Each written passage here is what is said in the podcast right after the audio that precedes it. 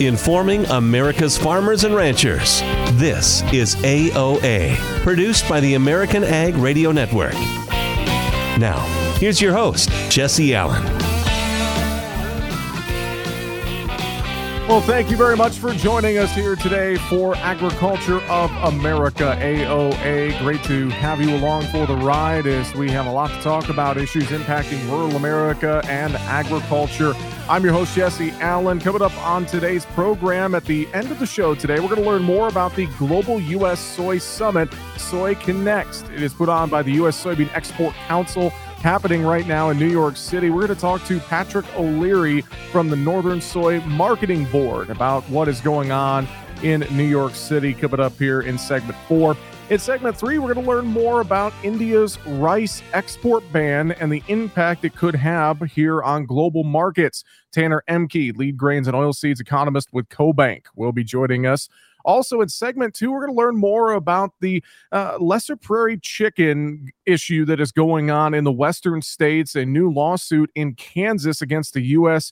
Fish and Wildlife uh, is something that we're keeping an eye on here. And we're going to be talking about that with Charles Yates, attorney with Pacific Legal, coming up here on the show today. Actually, we're going to talk to Charles in segment three. We'll talk to Tanner Ehmke in segment two here today on AOA. So, again, thank you so much for joining us on the program. Kicking things off here today, we want to recap the latest cattle on feed report and talk about what is going on in these cattle markets. Joining us now, Chris Swift with Swift Trading Company based in Nashville, Tennessee. Chris, it is great to have you on AOA, sir. How are you? Good morning, Jesse. I'm doing fantastic, sir. I hope you are. I'm doing great as well, Chris. Thanks so much for joining us here on the program today.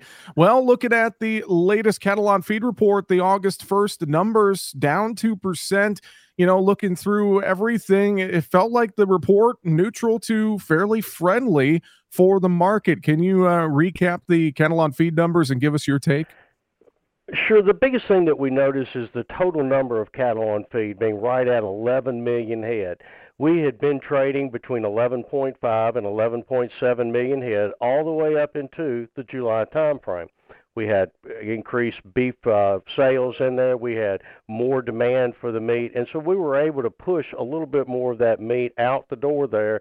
That's why our marketings were up just a little bit, and the placements are kind of interesting because we noted that in July we had a week that was just brutally hot. I mean, across the entire United States. And I have a feeling that since a lot of those cattle were not moved in that time frame, that may be a little bit of why we were shyer on the placement number than what was expected. So in the month of August, you might want to note and see if there's not just a little bit of an increase more. And if it is, then those two months probably average one another out. Well, what is the impact of the cattle on feed numbers in the overall uh, market trade right now, Chris? I know Monday's activity we were a bit higher, although we faded a little at the close. And you know, overall, the live and feeder cattle markets both have felt like they've gotten a bit sideways here in the last couple of weeks. So, uh, what do you think the overall impact of the uh, latest numbers will be here moving forward? I think stagnation more than anything. We have seen the sectors within the industry begin to make moves of their own, independent of everyone else. That being the packer has slowed the kill over the last several weeks. That intended to put less beef out onto the market, and we saw box beef prices rise over $15 in the last two weeks. So that is something that the packer was trying to control himself in order to regain some margin, and I think that he did as we see now, more likely than not, as there was almost no margin to the grocery store and or restaurant, more likely they will have to raise prices as well. Then we come down to the cattle feeder, and that's where everything has stopped because we're not real sure now that we get packer pushback, how much higher can we actually get that fat market to go? And that's where we're straining right now is to see whether or not that this level at 178 to 180 is the real level, or do we drop back 10 to 15 dollars and begin trading there? And that begins to allow margin to come back into multiple other sectors. We're talking with Chris Swift with Swift Trading Company based out of Nashville, Tennessee, here today on AOA. Chris, uh, thinking about um, the corn market and the impact on maybe some of those feeder margins. We've seen corn pull back here a little bit to try and find support around that 480 D's corn level. Uh, is this a good time frame for folks to maybe thinking about uh, locking in some of those feed needs right now? What would you say there? I think you have to be really conscious of the way the board is structured. The corn board has gone to full carry, suggesting that if you're going to pay the cheapest price, that is today. Today is the cheapest price of corn going all the way out. So instead of saying I'm going to be booking corn out there, this would be a time frame where you would want to hedge your corn so if I am looking out into the future and saying I've got to have corn needs starting in January and running all the way through July or into August of next year, then I need to have hedges on primarily probably with just options in order to protect against something that may or may not happen.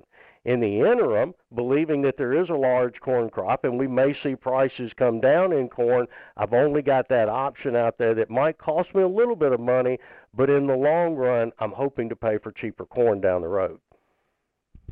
Well, Chris, as well, I know you mentioned the impact of some of the hot weather we saw in July on cattle operations across the country. And, uh, and then obviously this week, we're seeing another massive heat dome here across the country. Do you think that could have some impacts on maybe some of that cash trade activity here as we go through the week? Could it have some impacts uh, overall out there in feedlot country?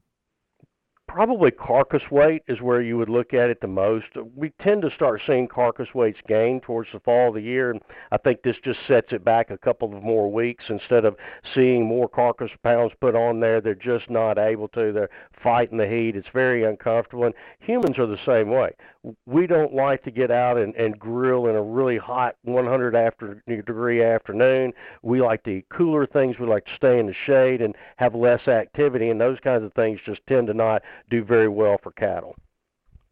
Well, and I know as well, you think about that hot weather uh, with carcass weights, and we think about getting into the fourth quarter and beyond, you know, uh, wondering when are we going to start to really ramp up rebuilding this cattle herd. Chris, as you talk with ranchers out there in uh, in the plains, uh, what's the latest you're hearing as far as some of that herd rebuilding and expansion? We know that this is is going to take some time to do that. I think there is a lot of want to do it, but when we look at the actual ability, we have a lot more pressures facing the cow calf operator, money being the very first one. If they're going to start today expanding, we're talking about holding back a heifer that could be worth $2,600. We're talking about maybe having to replace heifers at $2,600 those type things plus the interest on the money if if we look at something that we're going to do with our money and we want to earn a return on it you can place it on deposit now and earn a relatively good rate of return for that. Land is becoming an issue and water is the number one issue and we see more and more and I've already heard you say about the lesser prairie chicken coming up. So again there are more uh, issues coming up with land that are going to be restrictive for towards cattle production out there. So we just need to be a little bit careful not to have our cow calf producer go out gung ho right here at the top. Mm-hmm. Well, we appreciate the insight. Chris Swift with Swift Trading Company. Thanks for joining us here today on AOA. Always a pleasure, Jesse. All right, coming up next, we'll talk with Tanner Ehmke from CoBank here on AOA.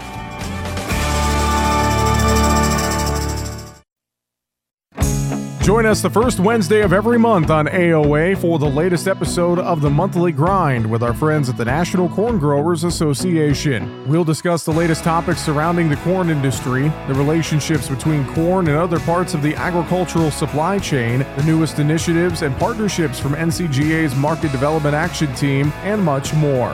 That's the first Wednesday of every month for the Monthly Grind on AOA. It's a show you don't want to miss. As a farmer, I want a cooperative that's there for me. Not the other way around. A local co op that works for me and works with CHS. To connect me with local experts I know and trust. And put a global network of markets and supply at my fingertips. A co op that's here to help us. Own every day. When you're an owner of a local cooperative connected to CHS, you get local expertise, a proven efficient supply chain, and global market access. Learn more at cooperativeownership.com. When people look at your farm, they just see corn. But to you, it's a lot more than that. It's a college fund, your retirement plan, and it deserves trait protection that can stand up to heavy pressure threats like corn rootworm. SmartStax Pro with RNAi technology is trusted on over 1 million acres to protect the things that mean more. Trade up at smartstaxpro.com. Always read and follow pesticide label directions. IRM, where applicable, grain marketing, and all other stewardship practices. Copyright 2023 Bayer Group. All rights reserved. Young farmers don't listen to the radio, right? Wrong. In a recent survey, 74% of young producers said they get their most important agricultural information from their trusted farm radio station. Surprised? Don't be. If you think about it, it makes perfect sense. Radio is the perfect companion because it goes with you everywhere. Whether you're in the shop, on the combine, or in the truck, farm radio is right there with you. This message brought to you by the National Association of Farm Broadcasting. You are not your diagnosis. A medical chart is not your identity. And vision loss does not define you. Your drive shows who you are. And you are not alone. Because we are driven too.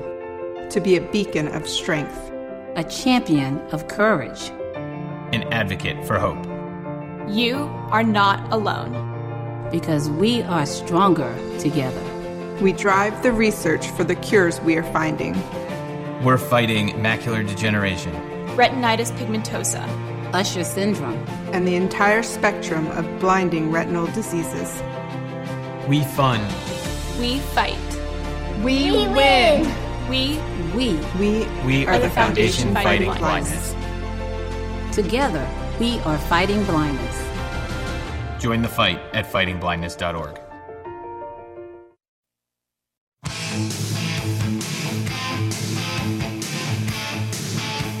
Keeping America's farmers and ranchers informed. AOA. Now back to Jesse Allen. And joining us now here on the program, we want to get caught up on the latest that is going on with India's rice export ban. Some new research out from our friends at CoBank looking at the short and long term side of this export ban for U.S. rice growers. Joining us now, he is the lead grains and oilseeds economist for CoBank. Tanner Ehmke is with us. Tanner, good to have you back on the program with us. I hope all's going well. Yeah, great to be back here with you, Jesse. Thanks for the time. So, get us up to speed. We we've heard a little bit about India's rice export ban, but it's something that I feel like we've kind of lost it in the news headlines here now the last uh, couple of weeks when since it was announced. So, what exactly is India doing with this rice export ban? Let's start there. Well, let's go back a bit. As you mentioned, it's been a little bit since they imposed this ban on uh, in July 20th uh, India's government restricted exports of uh, non-basmati rice, and they also clarified thereafter that it also the ban does not include uh, parboiled rice. So, uh, all told, uh, it's about 15% of the global rice trade. Uh, India is the world's la- world's largest rice trader by far. they account for about 40% of all global rice exports. But when you exclude basmati, when you exclude parboiled rice, 15% of the world rice is now has now been pulled off the shelf, if you will. And that's no small amount. Uh, and as a result, rice prices around, around the world have uh, been climbing upward quite quickly. Now, why would India do this? Well, it's they're heading into an election year. Uh, mm-hmm. inflation mm-hmm. has been fairly high in the last month. They uh, b- before they pulled this or before they uh, imposed this ban, uh, food and food inflation in India had been climbing quite quickly, and uh, this is not good politically. And they're also concerned about uh, El Nino, which is typically not good for India. It's going to be hot and dry. Uh, we've had some uh, weather issues in India as well here recently.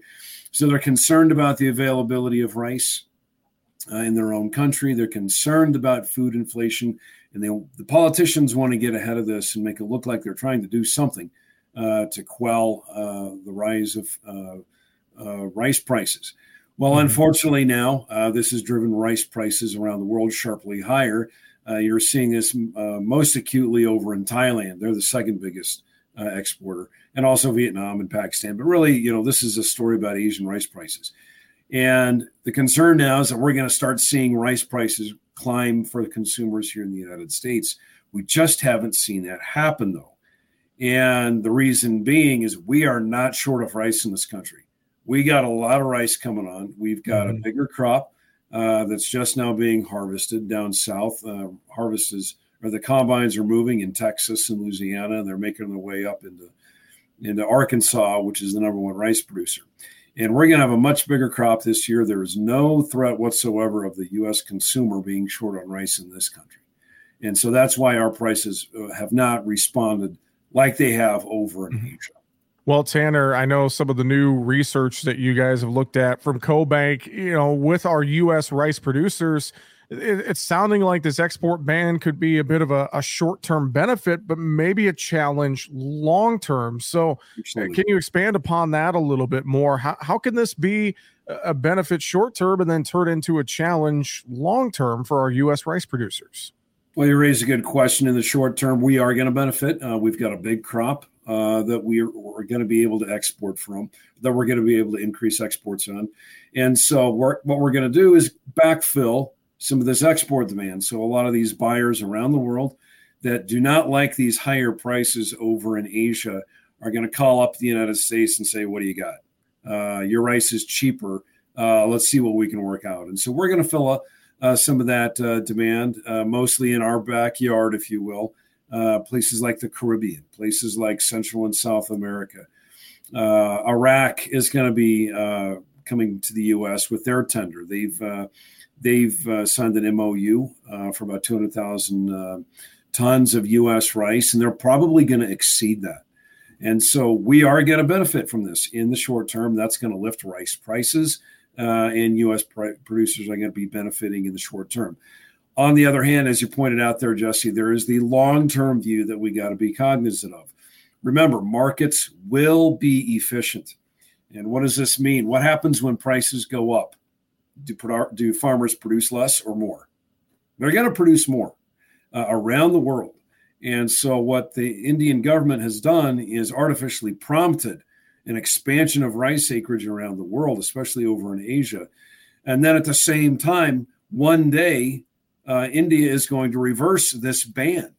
And so they're going to dump a huge amount of rice onto the market. It's going to flood the world market at, the, at a time when we've had expanded rice production, and world rice prices are going to respond, respond accordingly. Our concern is that they will overcorrect, and prices will be much lower uh, around the world and in, in, in the U.S uh, for a prolonged period of time is our concern.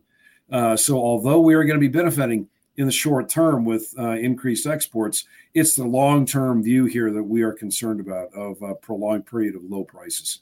Well, great insight on that, and we'll continue to watch. And it sounds like, uh, at least for now, U.S. rice farmers uh, going to have some uh, some benefits to take advantage of here. We're talking with Tanner Ehmke, lead grains and oilseeds economist for CoBank. Tanner, want to turn my attention to just some of the other grains uh, that we continue to watch here. Obviously, the Black Sea issues are still a concern in the wheat market. And I know too that maybe there's been some talk about wheat possibly replacing rice in some countries here with India's export ban. So I mean, you look at the the global wheat market and you look at how things stand there. What's your thoughts on, on that side of the grains? Well, let's talk about wheat. Uh, prices uh, have oddly not been responding to this uh, military escalation that we've seen, not to the degree that a, a lot of people have thought. Uh, you know, you've got escalating tensions between the Ukrainians and Russians in the Black Sea. Some questions of if we're going to see uh, rice or excuse me, wheat exports uh, drop materially uh, out of that region, and that hasn't been the case. You have a couple of things going on there. The Ukrainian Navy is creating a safe passage for some of these cargoes from of wheat from Ukraine uh, into the world market. But at the same time, as well, you have Russia to contend with and their crop. Uh, Russia is expected to have record wheat exports this year. They had a very, very big crop. It's down from last year, but uh, last year was a mm-hmm. record sized crop. Uh, so this year is also a very big crop. And then when you include last year's uh, big carryover stocks, you've got uh, a record amount of uh, wheat stockpiled uh, in Russia that needs to move that needs to be moved out into the world export market. And at the same time, look what's happening to their currency. Uh, their currency is, I guess, for lack of a better term, a dumpster fire. Mm-hmm. Uh, it is dropped by a third, and so you've got an abundance of uh, cheap Russian wheat uh, entering the global market, and that's holding down global wheat prices. And so, to your point, as you mentioned earlier, uh, you have some of these global rice importers scratching their heads saying, do we really need to be importing rice, or maybe we can switch over to an uh, alternative food grain like wheat at a much cheaper price? And so, I think that's probably what's happening right now is we're seeing a shift of global demand uh, over to wheat, and, and that's going to that's going to be depleting our, uh, our, wheat reserves that much faster because when you look at USDA's uh, latest projections, uh, we're going to be tight on wheat this year. Uh, although we've had an expansion of production or a big uh, crop over in Russia, we've got other smaller crops around the world. You've got some uh, weather issues over in China, some weather concerns mm-hmm. over in India. You add up all these concerns, and now you now you're going to be a little tight on wheat supplies going forward. So our view is that although wheat prices are low right now, markets will be efficient. You can't escape that rule. I think we're going to see a bounce uh, later in the year. Corn and soybean wise, a few thoughts there, real quick, before we run out of time. Uh, Tanner, I know a lot of the focus is squarely on finishing out the U.S. growing season here. Uh, some late season weather concerns for soybeans with hot and dry weather right now, but overall, feels like between that and then the the continued uh, big crop movement out of South America, that seems to be the the two big factors impacting corn and soybean markets right now. Tanner. As long as we're seeing uh, crop conditions uh, recover, uh, that's going to cause the market to extract some risk premium out of prices. Now, you mentioned it's going to be hot out there the market's going to have to add a, add a little bit of risk premium back in, especially for soybeans as they're setting pods right now. A lot of the corn crop is now past that critical window, which it, with so much of the crop having already gone through the silking stage and now it's in the dough stage, and so that critical window for corn is kind of closing. Uh, we're not out of the window. We're not out of the uh, uh, the woods yet. We still need pause. We still need good weather, but really these hot conditions, as you pointed out, Jess, are more of a concern for soybeans. Well, you can see more of their latest research online, cobank.com, underneath the Knowledge Exchange tab. With that, Tanner Ehmke, lead grains and oilseeds economist with CoBank. Thanks so much for joining us here today on AOA. Good to be with you. All right, coming up next here on AOA, an issue we have covered before on the show is the Lesser Prairie Chicken Habitat Rule. A new lawsuit in Kansas looks to put a stop to that rule. We're going to learn more about the situation with Pacific Legal Foundation attorney Charles Yates. That's next here on AOA. Are you heading to the Farm Progress Show in Decatur? Stop by the Trelleborg booth on 10th Street and see Mike Pearson and me, Jesse Allen, broadcasting live. Learn about the HF 1000 and features that minimize soil compaction. We will be broadcasting live from Trelleborg booth 1062 from 9 to 10 a.m. on Tuesday, Wednesday, and Thursday from the Farm Progress Show. That's Trelleborg booth 1062 from 9 to 10 a.m. We'll see you in Decatur. Challenge it's not something you shy from. It's a chance to up your game. Every day brings a new challenge, but with the enhanced Channel Seed brand on your side, you can rise to it. With our top performing seed, innovative digital tools, and expanded agronomic support, you can turn tomorrow's challenges into your next advantage. Your enhanced Channel Seed brand. Let's rise to the challenge. Learn more at channel.com/rise. Read and follow pesticide label directions, IRM, grain marketing, and other stewardship practices. You're listening to AOA for the American Ag Network. I'm Richard Ristvet with this market update. The grains are hovering around unchanged this morning in light trade, while in livestock, fats and feeders are mixed, hogs are lower. Yesterday was day one of the Pro Farmer Midwest Crop Tour, and it found generally good corn and soybean crops in both Ohio and in South Dakota. Now, that's not really a surprise, but we will be interested in what they find as they get deeper into Nebraska today and into Iowa and Illinois tomorrow. Now, the day one results still fit with expected yield projections, but observations the next couple of days will tell us a great deal more. Now, we may find more problems than expected in the next couple of days. That's mixed in with some excellent results as well. Unfortunately, though, in the big picture, the demand outlook for corn is so poor, not yet reflected by USDA, that we could take quite a yield hit and still have ample supplies. But the same can't yet be said for soybeans because we just don't know whether China will use its newly increased reserves to reduce U.S. purchases going forward. Now, in China, large portions of the northeast remain wet. That's following a period of extreme rains that fell on corn and soybean crops in the region. However, the local cash market is currently factoring in overall crop losses of less than what we've seen in the past several years, with the forecast generally favorable to finish the growing season. Chinese buyers were again active buyers of Brazilian beans last week, purchasing roughly 35 cargoes during the period. Nearly 20 of those cargoes were for September and October shipment. That's removing the need to buy from the United States during this traditionally active shipping period. Now, Brazil has so many soybeans following its recent bumper harvest that it continues to have cheaper supplies available due to currency exchange rate advantages. Chinese buyers are also concerned about the added cost of pulling U.S. beans through the Panama Canal, where drought has slowed slowed ship movement through its locks, creating a 20 day wait currently. Crude oil is hovering around unchanged, but just slightly higher. You're listening to AOA for the American Ag Network. I'm Richard Ristvet. I'll take dig a little, learn a lot for 30 bushels. Soft and crumbly. Tom. How does healthy soil feel to the touch? Correct. Dig a little for 40 bushels. Sweet and earthy. Tom. What does healthy soil smell like? Yes. Go again. Dig a little for 50 bushels. Dark, porous, and alive. Tom. What does healthy soil look like? You win.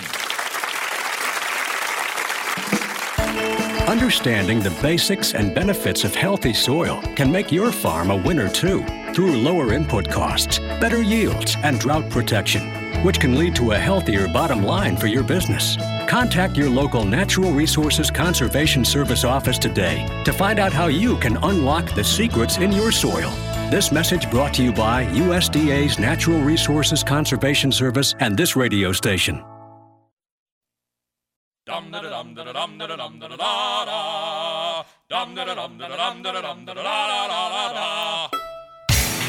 Keeping America's farmers and ranchers informed.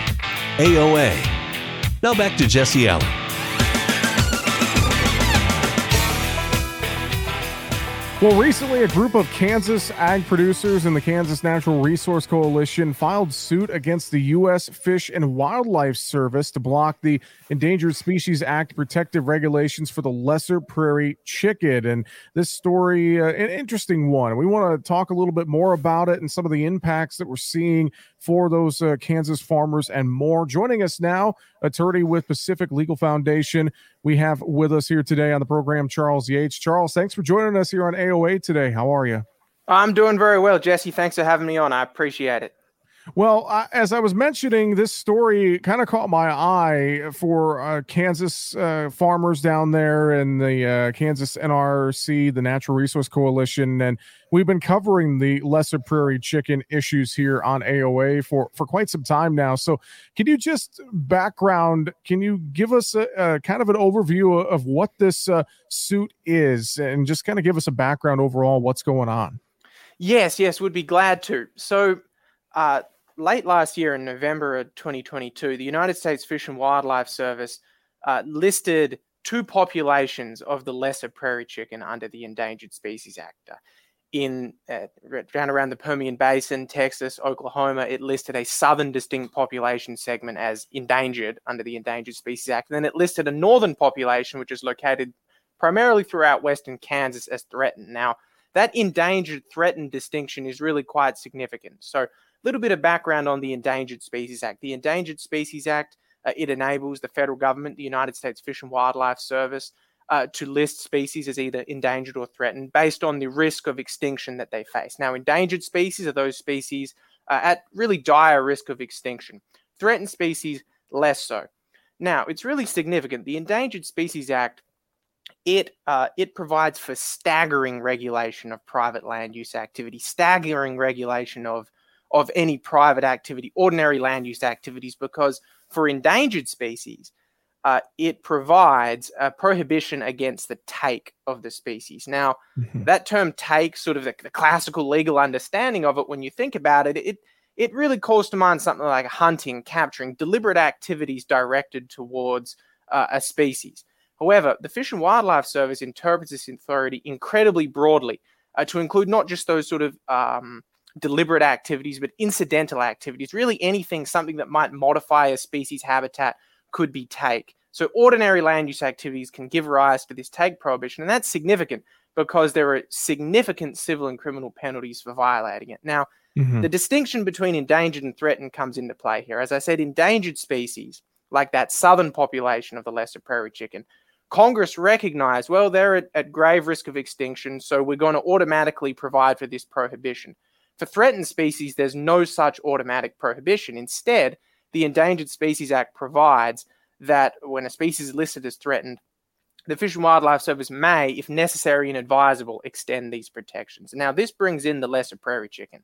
Mm-hmm. When it listed the lesser prairie chicken, it provided a, a, staggering array of regulations under that take prohibition, extending those take prohibitions to this threatened species. But what it didn't do is it made absolutely no justification for doing so. It simply just said, we're going to extend all of these regulations with a few exceptions, and we're going to do it because that's what's best for the species. Now, the Endangered Species Act does not allow for that to occur. The, the Fish and Wildlife Service must justify uh, regulation of private land use activity when it decides to do so because of the staggering economic uh, uh, repercussions of what it's done. And that's what we're mm-hmm. challenging here. Uh, we have a, a, group of clients, local government jurisdictions, farmers, rancho, ranchers who operate in Western Kansas, and they're, yeah. they're now facing serious and severe prohibitions on their ordinary land use activities. And the Fish and Wildlife Service, uh, it simply hasn't done what it's required to do to justify uh, placing these prohibitions on our clients. Well, and I think about this as well. You think about just uh, farmers and ranchers, they are are stewards of the land. You know, they're used to taking care of the land and, and putting these restrictions on them.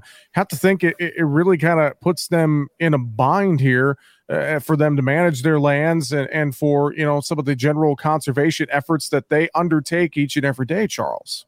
That's a very good point to make, Jesse. And I think that's what's so insidious about this regulation because the Fish and Wildlife Service just didn't take that into account. And if you look at our clients here, so going into the sort of the specifics of the regulation, uh, it prohibits all manner of ordinary land use activities that could somehow harm the species through habitat modification, etc. But it provides a few exceptions.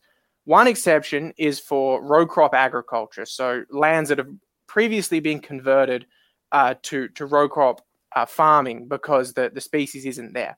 It also provides uh, exceptions for certain ranching activities, provided you get a permit from the federal government, uh, as well as certain fire activities. Now, what's so insidious here is our clients, their ranchers, right, operating their land to its highest and best use involves maintaining very large contiguous areas of native grassland habitat. So they've been stewarding the habitat for the lesser prairie chicken. Unlike uh, some other operators in that area who may just be operating traditional row crop farming, our clients and most ranchers in Western Kansas have been operating their ranches to provide for really large areas of native grassland habitat, which are essential to the species conservation. So, really, what this regulation is doing, it's punishing them for their stewardship of the land.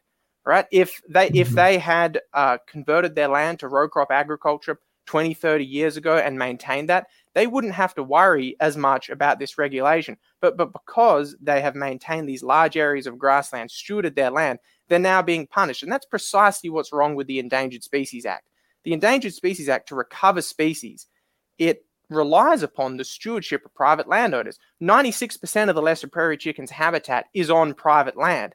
And mm-hmm. by punishing landowners who have been maintaining that habitat, the Fish and Wildlife Service, it shoots itself in the foot and it actually harms the species. Well, I, I wonder as well. I, I, need to ask Charles with this suit. I know it's in the U.S. District Court for the District of Kansas. Uh, while this suit is ongoing, does it does it block the U.S. Fish and Wildlife Service from from taking any action against landowners? Is this something that they're they're free of worry until a decision is reached? How, how does that all work? So uh, the regulation took effect earlier this year. So as Okay. things currently stand, that full suite of prohibitions are in effect. Now we're seeking to have the, those regulations vacated through the litigation, but Okay. it could take uh, a, year, eighteen months, maybe two years to get to that point, just because of the litigation process. Now, if uh, if ranchers have questions, I, I would have to think. I, mean- I mean, who, who who should they ask if they have questions about uh, some of the activities that that they're undertaking on their land with some of these regulations in place? I, I guess I I wonder. Some folks might be listening in, wondering where do they turn to clarify things for them, possibly. Yeah, so the, the, the Fish and Wildlife Service is, you know, provides resources for that as, well- as well as Yeah. others. But it's it's difficult and really something, you know, going to that point, what's really insidious about this regulation is it it permits for certain ranching activities, grazing activities to occur if they're done uh, pursuant to a, a quote unquote site specific grazing plan approved by a, a, a service approved provider. Okay. So what what this regulation has done in order to insulate, you know, if ranchers wish to insulate themselves from these these prohibitions on take, they need to go uh, to a private consultant that's been approved by the Fish and Wildlife Service and get get permission and a and a management plan just to turn cattle out on on their own property. It's really a staggering regulation of private land use and a, a staggering insertion of the federal government into into private land use activities in western Kansas. And I have to think that if they, you know, have to go hire a consultant, that's got to have a, a pretty big economic burden on our ranchers as well, Charles. That's that's precisely right. The the regulation by effectively prohibiting all of these activities as well as requiring consultants and things of that nature, it has staggering economic implications. And that's really the, the issue. That's the sort of legal issue we're getting at here. So the Fish and Wildlife Service, it's authorized to to extend take prohibitions to threatened species, but it has to make a finding that it's quote unquote necessary and advisable to do so.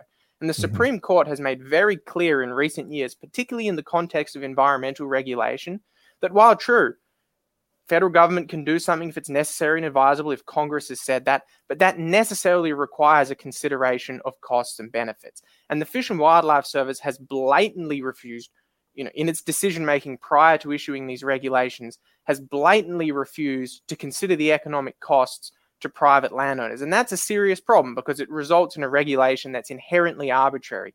The federal government has not done what it's supposed to do. I mean, it's an important point to make. The Fish and Wildlife Service, it's an executive branch agency, right? Mm-hmm. It doesn't have inherent power over the lives of ordinary Americans, right? Elected representatives in Congress who passed the Endangered Species Act, they're the policymakers here. They're the ones that can can balance these considerations. The Fish and Wildlife Service can only act pursuant to what Congress has authorized it to do. And Congress made very clear that due to the burdens associated with ESA regulation, 4D regulation, the Fish and Wildlife Service must consider costs and benefits, and it's and it's refused to do so. Well, Charles, uh, we will continue to watch this case and uh, watch for updates as it works through the legal system. Before we let you go, any final thoughts you want to share or reiterate for folks listening today?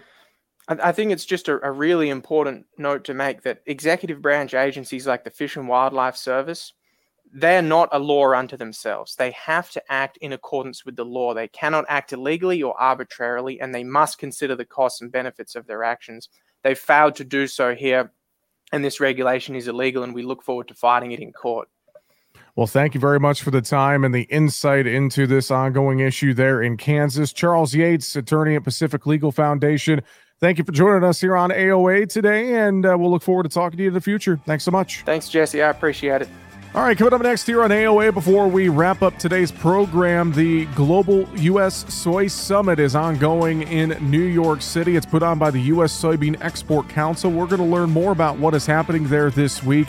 Patrick O'Leary from the Northern Soy Marketing Board will join us next here on AOA.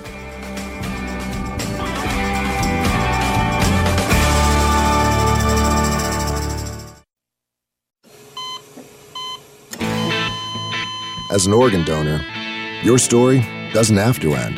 The good in you can live on. In fact, you could save up to eight lives with your gifts. Your heart could keep beating. Your kidneys could keep filtering. And your intestines could keep on digesting for others. And that's not all. You can improve the lives of 50 more people as an eye and tissue donor. restoring sight and health. And you're not just helping out the person receiving the transplant, you're touching whole families with your life saving gift. Register in minutes. Just go to organdonor.gov. You'll be happy you did. And just maybe, someone else will be happy too. Sign up today. Go to organdonor.gov. It saves lives. U.S. Department of Health and Human Services, Health Resources and Services Administration. Hey, Dad, your prescription will be ready in just a minute. Hey, Dad, your laundry will be ready in just a minute. Dad, your lunch will be ready in just a minute. Hey, honey, why don't you take a minute? When you help care for a loved one, you give them as much time as you can, making sure they're safe and comfortable. But it's just as important that you take some time for yourself. At AARP, we can help with information and useful tips on how you can maintain a healthy life balance, care for your own physical and mental well being, and manage the challenges of caring for a loved one. Because the better care you take of yourself, the better care you can provide for your loved one. Thanks, Dad. Thank you. You're there for them. We're here for you. Find free care guides to support you and your loved one at aarp.org slash caregiving. That's aarp.org/caregiving. A public service announcement brought to you by AARP and the Ad Council. This is Around the Table, where we explore the benefits of cooperative ownership. Today, we're talking with Christian Roloff, an Allegiant seed product specialist, about cover crops. Christian, what are some agronomic benefits from planting cover crops? Reduce soil compaction, break up soil compaction, those hard pans that we sometimes get from running a plow across the ground year after year after year nutrient storage, nutrient production from something like a legume crop. A lot of times we'll get nodule production on the roots, start to generate some nitrogen there in the soil. That's one. Another one, if you have livestock on the operation, could be some free forage. Maybe not necessarily a uh, agronomic benefit, but an overall benefit to the operation. Erosion control is one of the bigger ones that we hear about, talked about. Wind, water erosion, either way. I've seen huge benefits from cover crops. Weed suppression, where we introduce a plant, the less ground that there is available for weeds to germinate and grow, we can reduce weed suppression, disease control, and some of our typical, more common crop rotations, such as corn, soybean, or maybe a wheat fallow rotation. How do cover crops help to build soil health? Enhancing the microbiology or, or the microorganisms in the soil and just improving their environment, getting more activity, longer lifespan throughout the growing season. That's really what soil health is. And then increasing the organic content, the organic matter in the soil through additional root growth, additional plant growth, more organisms going in the soil helping build that organic matter content throughout the year across many years potentially will help improve water holding capacity and then nutrient capacity as well. Christian, how do cover crops fit into typical crop rotations? Identify what your goals are. That'll actually help guide what species you want to plant. If you're looking to simply break up soil compaction, radishes and turnips might be the best option. First, if you're looking to maybe get some nitrogen production, where you're going to look more towards the legumes, maybe a pea, a vetch, something along those lines. Thank you for joining us around the table. Learn more about the benefits of cooperative ownership at cooperativeownership.com. When people look at your farm, they just see corn. But to you, it's a lot more than that. It's a college fund your retirement plan.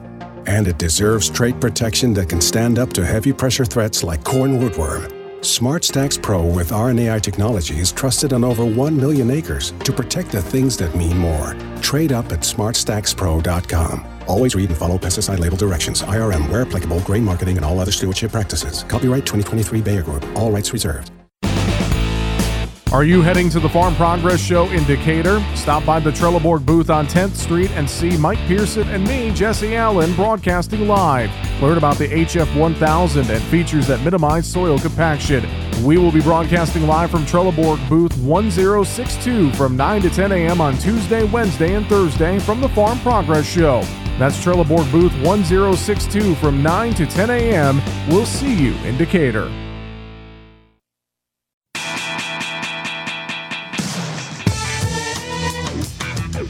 Informing America's farmers and ranchers. AOA. Now back to Jesse Allen. Welcome back to AOA. We turn our attention now to New York City. Not typically a place we go to when we're talking about agriculture, but happening there this week is the Global U.S. Soy Summit Soy Connects. It's put on by the U.S. Soybean Export Council. And joining us now, he is attending the event. He is the chair of the Northern Soy Marketing Board. Patrick O'Leary is with us here on AOA today. Patrick, thanks for making the time to join us today. How are you? I'm doing great. How are you? I'm doing fantastic. Thanks for being on AOA here with us today. So, uh, uh, first off, uh, give us a little background on the Northern Soy Marketing Board for folks who may not be aware. I know a lot of our soybean farmers and more across Nebraska, North Dakota, South Dakota, Wisconsin, and Minnesota are probably aware. That's where you guys are are made up of and based out of uh, with uh, soybean checkoff boards from those five states. Can you just give us a little background on the uh, Northern Soy Marketing Board first? So, so we're a board that was, or a group that was put together. Well, it's been quite a few years ago, and really our goal in the group was to promote the quality of, of soybeans grown in the Upper Midwest, and and mainly soybeans or states that were were moving soybeans and soybean meal out the PNW or the Pacific Northwest. So we we uh, we joined forces. Uh, like you said, there's five states. Um, we're really a, a group that focuses on building relationships and, and bringing information to customers. And a lot of Southeast Asia is, is where we've done a lot of our focus. Now we're starting to look at some opportunities possibly going out the St. Lawrence Seaway in the future. Um, but it's really a, a, a group that's um, wanted to, our emphasis has been talking about quality of, of U.S. or upper Midwest grown soybeans is really what we've been doing.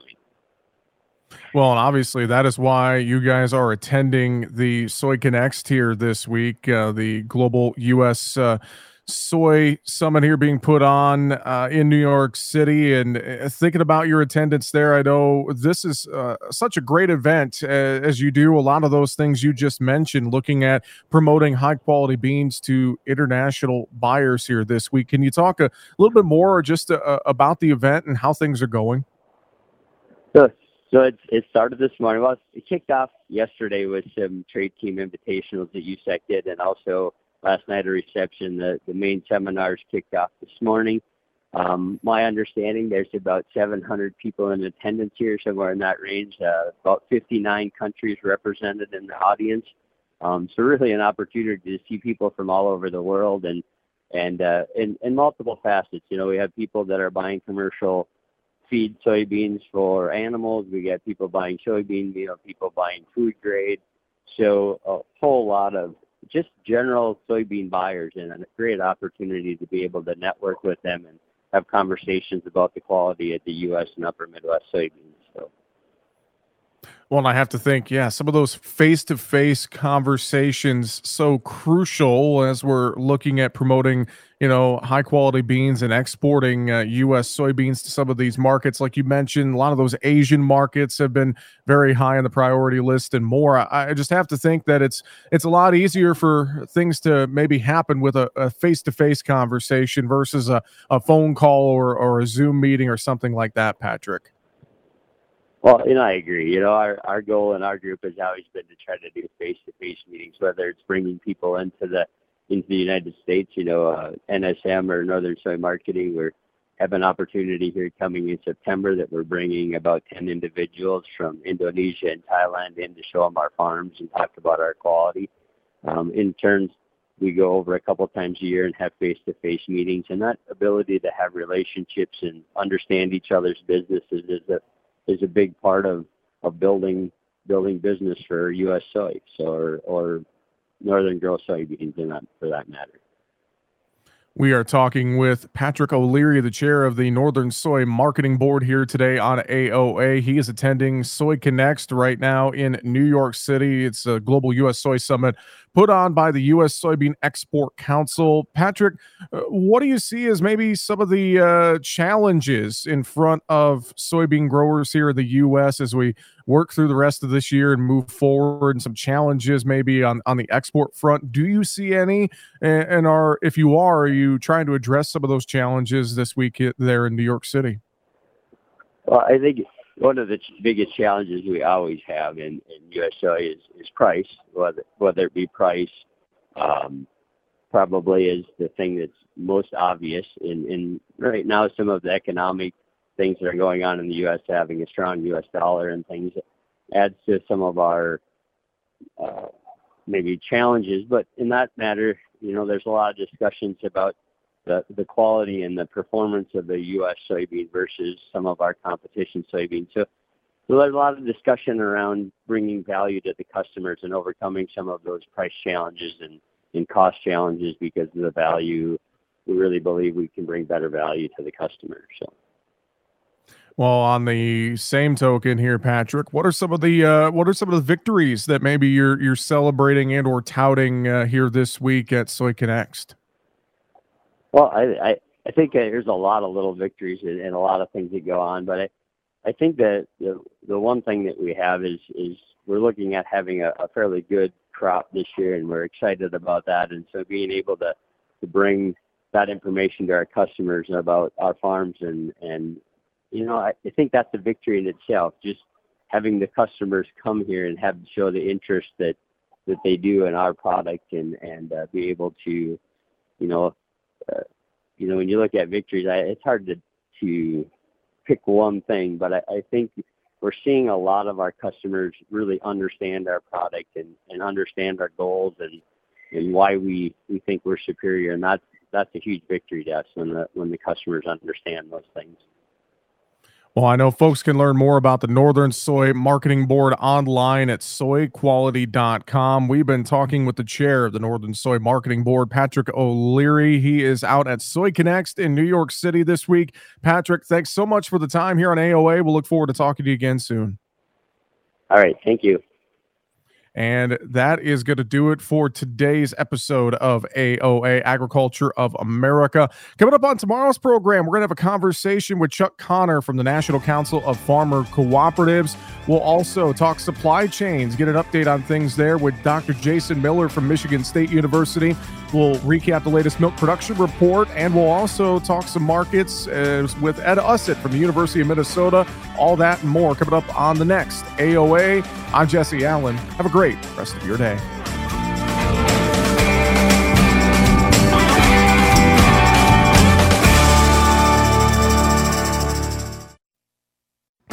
Join us every Tuesday for Around the Table, brought to you by CHS, where we take a close look at the benefits of cooperative ownership.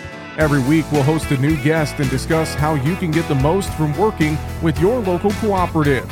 And we'll learn why farmers and ranchers just like you choose cooperatives to help them persevere and prosper. Tune in each Tuesday or visit cooperativeownership.com to learn more. Challenge. It's not something you shy from.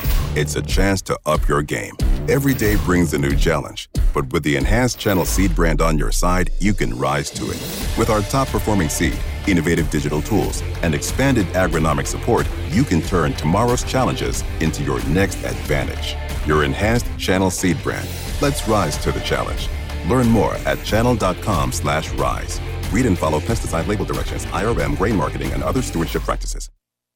Through the years, you've really kept up with the times. You're on social media. Like, like, dislike, block Maintained your health? 10,000 steps. I'm a beast. You even programmed your own smart home. In 10 minutes, remind me that I'm a genius. In 10 minutes, I'll remind you that you're a genius. If you can do all that, you can definitely save for retirement. Just go to aceyourretirement.org, a free online tool sponsored by AARP that can help you get on track with your retirement savings no matter your age. At aceyourretirement.org, you'll meet Avo, the friendly digital retirement coach, and in just three minutes, get personalized recommendations to help boost your retirement savings. They're easy to understand and work with your lifestyle. It's quick, easy, and free. Plus, it's brought to you by AARP, so you know they got your back. You are a genius. Take charge of your retirement. Go to aceyourretirement.org now. That's aceyourretirement.org. A message from AARP and the Ad Council.